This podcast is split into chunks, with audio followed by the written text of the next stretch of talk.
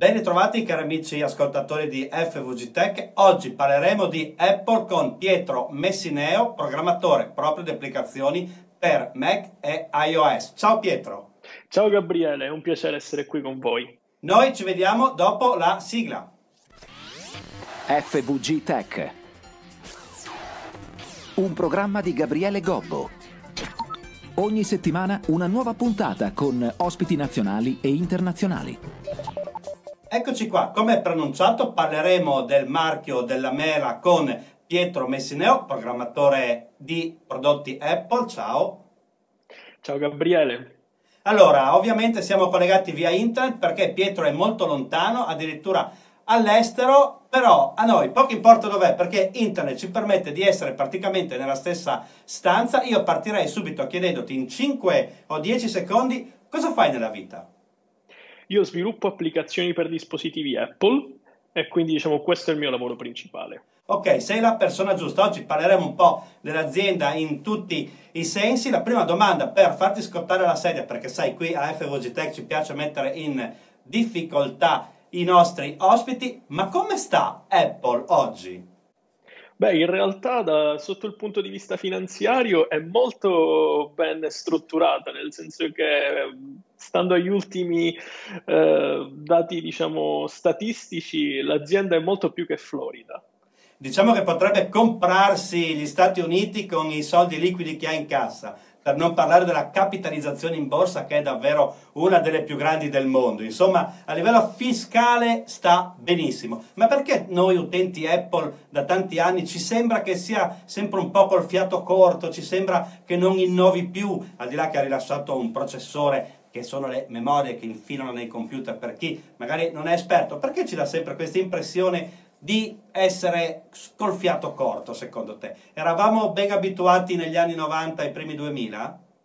Hai detto bene, in realtà eravamo ben abituati perché abbiamo visto un, eh, un importante diciamo, progresso tecnologico di questi termini per poi vedere esattamente una linea eh, statica, flat, in quanto appunto i prodotti ormai cercano di standardizzarsi sul mercato e non vediamo più quelle novità che ci fanno wow, quindi passando dal cellulare con i tasti a un cellulare touchscreen. Quella è stata una vera innovazione nel 2007 quando Apple ha rilasciato l'iPhone, appunto ha dato il via al, al mercato degli smartphone. Ecco perché non, non, non, ci lascia più sorpreso un nuovo iPhone 11 piuttosto che un iPhone 12 oppure il prossimo iPhone 13. Sono, cercano di uniformarsi al mercato, insomma. Cioè, il problema è che quando noi abbiamo iniziato a smanettare, abbiamo qualche anno di differenza, ma ad esempio io siamo passati dalle cassette a nastro del Commodore ai floppy disk, era una mega rivoluzione. Poi sono arrivati i CD, era una rivoluzione. Poi dagli schermi verdi siamo passati agli schermi a colori. Siamo partiti con quattro colori, 8, 16, 32, 16 milioni di colori. Ogni piccola cosa che un'azienda faceva era in effetti una rivoluzione oggi ci hanno messo nel telefonino l'assistente vocale che ci parliamo e ci risponde e non ci fa nemmeno impressione. Quindi forse davvero è l'evoluzione tecnologica in sé che ha il fiato corto piuttosto che le aziende singole come Apple? Sì, hai detto bene, in realtà ormai non è più il prodotto estetico, diciamo il design del prodotto che potrebbe lasciarci a bocca aperta, ma sono le innovazioni a livello software, quindi anche a livello hardware, quindi la velocità, le nuove funzionalità che l'azienda in sé include, come hai detto tu, l'assistente vocale, in realtà adesso lo diamo per scontato, ma effettivamente è un, una grande rivoluzione. Possiamo interagire, fare dei colloqui quasi per intero, chiedere di effettuare alcune azioni piuttosto che altre e questo se ne occupa ovviamente il nostro cellulare che è una cosa talmente piccola che negli anni 90 servivano dei computer veramente enormi di dimensioni. Quindi abbiamo questo problema di sensibilità all'innovazione. Oggi, poi se vogliamo parlare di innovazione con un'app tipo Clubhouse, è meglio che lasciamo stare, rimandiamo tutto al 2030 ma l'innovazione non è nemmeno un, un telefonino pieghevole con due schermi perché li abbiamo visti e rivisti. Insomma, forse davvero la parte software, che significa quello che c'è dentro, per chi non è esperto, l'intelligenza dei telefonini. Oggi ci parliamo, davvero non ci rendiamo conto che dietro ci sono migliaia e migliaia di programmatori per fare in modo che il telefonino ci capisca e ad oggi ancora non ci capisce benissimo. E questa è la parte tecnologica. Ma se vogliamo parlare di Apple come piattaforma, diciamo così, per trovarci un lavoro, ad esempio. No? Fatto sta, Apple sta benissimo, tutti vendono tantissimi smartphone, le aziende che fanno smartphone stanno tutti bene, Apple guadagna milioni, decine di milioni di euro anche solo vendendo le cuffiette, quindi ragazzi tranquilli, sta bene. Punto è a capo. Ma se uno vuole fare un po' di soldini, trovarsi un lavoro con Apple, cioè tu fai proprio le applicazioni quelle che scarichiamo dall'App Store e usiamo dentro nei nostri dispositivi? Sì, esattamente, io mi occupo già da più di otto anni de- di sviluppo applicazioni per dispositivi mobili, quindi che sia eh, ovviamente incentrati su Apple, quindi iPhone, iPad, Apple TV, quindi tutto l'ecosistema Apple. Eh, effettivamente è un lavoro vero e proprio, non è un passatempo. Io lavoro full time per un'azienda che si occupa di televisione via internet, ovviamente tutto legale, perché in Italia siamo abituati a sentire IPTV ma in modo illegale, ma qui in Repubblica Ceca dove mi trovo io è tutto legalizzato. E quindi effettivamente sì, è possibile eh, guadagnare dei soldi, è un vero e proprio lavoro, sviluppare applicazioni per dispositivi mobili, quindi Apple o Android. Uno che vuole intraprendere questo lavoro ovviamente può scegliere se sviluppare le sue app e immetterle sul mercato, sul, sugli store delle app e aspettare che qualcuno le compri a un euro, a un dollaro, a 10 dollari, insomma, entrare sul mercato libero oppure cercare un'azienda in cui lavorare. Insomma, le strade possono essere due, ma è difficile? In realtà sì, è molto difficile, nel senso che ci sono tantissime applicazioni nello store, quindi nel caso in cui voi realizziate un'applicazione, tutta la parte, diciamo, eh, in, la, la parte più importante è quella del marketing bisogna investire tanti soldi per eh, poter appunto lanciare la propria applicazione. Ma a livello di produttivo, oggi come oggi, io ricordo, programmavo vent'anni fa, era complicatissimo. Oggi uno che parte da zero, insomma, può farcela in qualche modo o è complicato? È chiaro che parliamo di app abbastanza normali se avete in mente il, il nuovo Facebook, ma meglio dimenticate perché vi mancano circa 1500 programmatori che vi aiutino ma un'app, un'idea geniale, qualcosa, produrla fisicamente è tanto difficile come 15 anni fa? In realtà no, è più semplice. È possibile svilupparla sia da soli, però ovviamente quello richiederà molto più tempo, che appoggiandosi ad, ad aziende esterne che appunto come lavoro fanno solo questo, quindi potete ingaggiarle e per decine di migliaia di euro potete avere la vostra applicazione realizzata. Io per l'appunto lavoro full time per un'azienda appunto che si occupa di televisione via internet, ma nel mio tempo libero sviluppo anche applicazioni, diciamo, eh, per me stesso che lancio sul, sull'App eh, Store e quindi eh, appunto mi occupo di tutta questa catena produttiva, quindi dalla produzione fino alla consegna all'utente finale. Poi dipende dalle app, c'è, la, c'è l'utility, cioè l'utilità che fa magari una o due cose utili ma non fa 100 milioni di cose, poi ci sono le app più eh, importanti, più strutturate che ovviamente hanno bisogno di tanto, tanto, lavoro. Allora mi viene in mente così adesso due cose, una che hai avuto insomma nelle classifiche dell'App Store un paio di app tue ci sono rimaste per tanto tempo, hai fatto decine di migliaia di download. E due, volevo chiederti come si può imparare, ma mi è venuto in mente che hai rilasciato un corso a puntate per eh, eh, programmare dispositivi Apple, mi viene in mente adesso quindi la domanda che volevo farti, uno come può imparare, ovviamente mi dirai ho fatto il mio corso, però insomma al di là delle battute e dopo spieghiamo dove trovarlo, insomma ci sono canali, libri, tutorial, corsi dove uno deve andare per imparare a programmare per Apple, perché non è schiaccio un bottone e l'app è pronta. Sì, ovviamente eh, il discorso principale, appunto non ti avrei mai detto sì, ho realizzato il mio corso, ma ti avrei detto eh, che ci sono dei libri, ci sono dei tutorial, ma la cosa, diciamo, tra virgolette, più seccante è che la maggior parte delle cose, ovvero il 90%, sono tutte in inglese. Quindi in Italia, come sappiamo, le persone non hanno un buon rapporto con l'inglese. Ecco, per questa ragione io ho fatto un corso di programmazione in Swift che permette la creazione di applicazioni eh, per dispositivi Apple. Ovviamente tutto in italiano perché io sono fiero di essere italiano eh, quindi mi sono occupato appunto di realizzare questo corso non tanto um, per diciamo guadagnare dei soldi, ma per eh, spiegare alle persone come programmare, come realizzare un'applicazione e come poter fare a loro volta dei soldi realizzando e rilasciando la propria applicazione. Quindi sto tra virgolette, sto, tra virgolette um, eh, cercando di dare una nuova opportunità lavorativa a quelle persone che in questo momento magari si trovano in difficoltà durante questa pandemia e che hanno perso il lavoro e quindi potrebbero fare qualsiasi cosa e magari anche sviluppare un'app durante il loro tempo libero stando a casa. Ma è il sogno americano che faccio un'app e il giorno dopo sono milionario?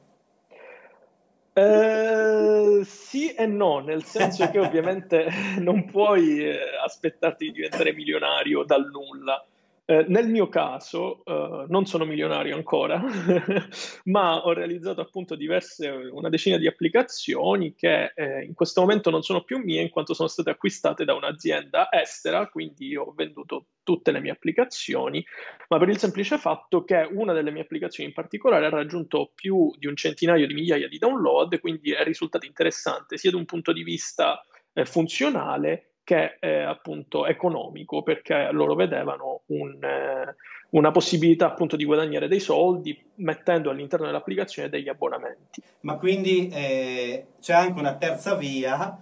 Allora, uno è fare le applicazioni e venderle sugli store. Due, diventare programmatori e trovare un'azienda che ti assume. La terza via, me la dici tu, adesso eh, mi è balenata ovviamente adesso perché non ci avevo pensato a inizio intervista, fare delle cose ben fatte che poi vengono acquistate da grandi aziende, da multinazionali o da chi è interessato, quindi gli vendi il pacchetto completo e fai una specie di exit, magari più in piccolo, e guadagni perché loro dicono vogliamo la tua app e la vendi, fine. Quindi anche questa potrebbe essere una strada, ma lì pagano l'idea, secondo me, no? Uh, in realtà um, è stata diciamo, una cosa nuova anche per me, perché non la consideravo tra le opzioni uh, di guadagno uh, in merito alle applicazioni. Appunto, sono stato contattato da un'azienda estera che mi ha fatto una proposta di acquisto sul, su un'app in particolare, ma in realtà poi le ho cedute tutte perché erano collegate al mio account sviluppatore Apple Ehm, appunto per quanto riguarda il fattore economico, solitamente queste aziende moltiplicano il mensile che tu fai dalla vendita delle tue applicazioni per 12, tra 12 e 30 mesi. Ah, ok, quindi fanno un progetto a lungo termine.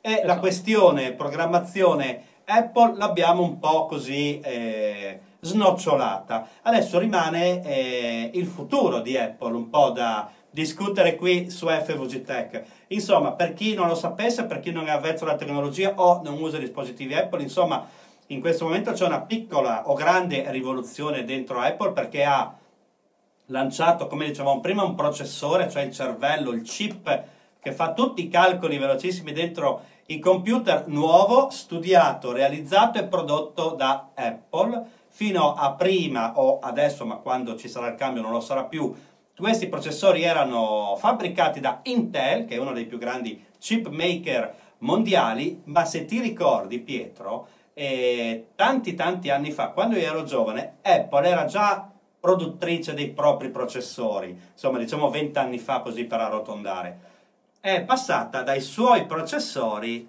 ai processori Intel. But the biggest news this year, of course, was that we announced that we were going to shift to using Intel processors in Macs. Perché lei stessa non riusciva più a produrli, insomma, era un gruppo di aziende IBM, Motorola, Apple messi assieme, facevano questi processori che usava praticamente solo Apple, ma erano arrivati al limite dello sviluppo. E infatti Apple faceva dei computer grossissimi per metterci dentro quattro processori alla volta perché non riusciva a spingere, ma ci diceva lo faccio per voi perché fa figo. Vabbè, a parte le battute, insomma, quella volta è stata una rivoluzione. Noi utenti Apple abbiamo detto: ma come? Ti fai fare processori dall'odiata Intel che noi amanti della mela odiavamo perché faceva i processori per Windows? Ebbene sì, è durata tanti anni. Adesso la controrivoluzione, torniamo ai processori in casa. Dici un po', ma sono davvero così rivoluzionari questi processori M1 che Apple si è studiata e si autoproduce? Guarda, io in realtà ero un pochino scettico all'inizio, nel senso che come ogni cosa nuova uno è un po' più restio perché appunto ha paura del cambiamento, quindi del futuro e non mi aspettavo che questi processori M1 fossero tanto potenti quanto Apple effettivamente li promuoveva. Per questa ragione ho aspettato perché i nuovi processori sono usciti a novembre con i nuovi computer. Quindi ho aspettato diversi mesi per sapere un pochino cosa le persone ne pensassero e quindi un paio di settimane fa ho acquistato un nuovo computer con il processore M1. Quindi sono passato da un computer del 2019 a un computer del 2020 che di solito non è che ci cambia il mondo quando di solito i computer, ragazzi, soprattutto Apple o computer di, computer di marca e abbastanza costosi, anche un Sony, un Vaio, eccetera, durano diversi anni. Cambiare un computer del 2019 con uno del 2020 di solito non cambia nulla, ma... Ma in realtà c'è stata effettivamente una sorpresa inattesa. Ho effettivamente notato un balzo di eh, performance veramente inaudite, nel senso che il precedente computer, non so perché, giustamente tutti i MacBook Pro del 2019 hanno avuto dei problemi di surriscaldamento, che in realtà non era un problema, perché Apple non ha mai detto che è un problema, ma è una eh, funzionalità, chiamiamola così, dei processori Quando Intel. qualcosa non va su un Apple è sempre una funzionalità. Esattamente. A quanto pare i processori Intel scaldavano più del solito e la ventola quindi entrava in azione per rinfrescare, quindi per raffreddare il processore.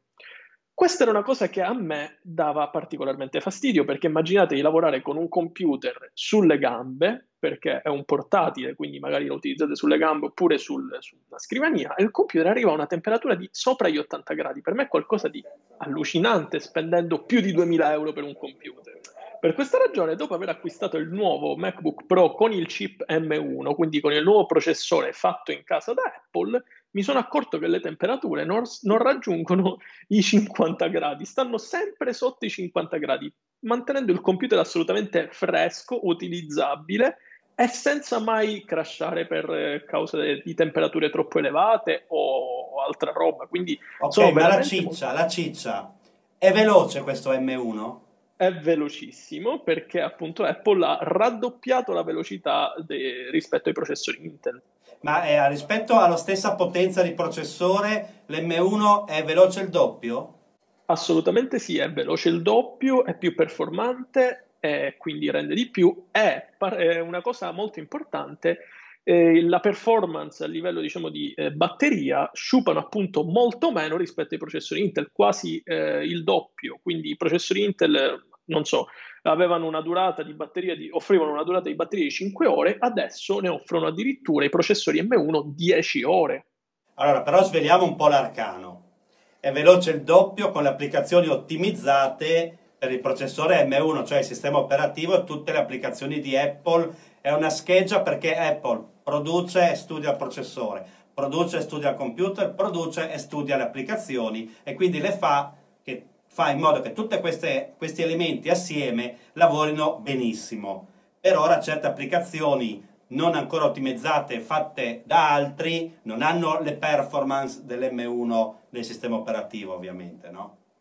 In realtà è vero, però nella pratica, come molti dicono, ah non compro il nuovo computer perché il processore M1 di Apple e quindi alcune applicazioni non sono compatibili perché sono fatte per Intel, questo non è assolutamente vero, perché Apple ha creato una virtualizzazione del proprio software che permette di far girare i, le applicazioni Intel sui nuovi processori M1. Perdendo quindi... un po' di, di, di velocità. Ma, ma, assolutamente pochissimo, okay. pochissimo. Allora, pochissimo. questo è quello che pensa Pietro Messineo, programmatore di applicazioni per eh, dispositivi Apple. Io l'ho tagliato così di brutto perché parlando di Apple, parlando di Apple che sta bene, parlando di processori e di app, abbiamo finito il tempo a nostra disposizione purtroppo, quindi mi dispiace molto, ma lo richiameremo per fare degli approfondimenti. Abbiamo detto Pietro Messineo, Apple Developer, che non vuol dire che lavori ancora per Apple, ma secondo me qualcuno da Cupertino ti tiene d'occhio, grazie mille. Grazie a te. Prima di lasciarvi io vi ricordo fvgtech.it dove trovate tutti i nostri social media, dove potete scaricare il nostro magazine in versione PDF, dove trovate tutte le puntate video e radiofoniche. Io sono Gabriele Gobbo, saluto ancora una volta Pietro Messineo, grazie. Ciao, grazie a voi. E noi ci sentiamo alla prossima puntata. Grazie a tutti.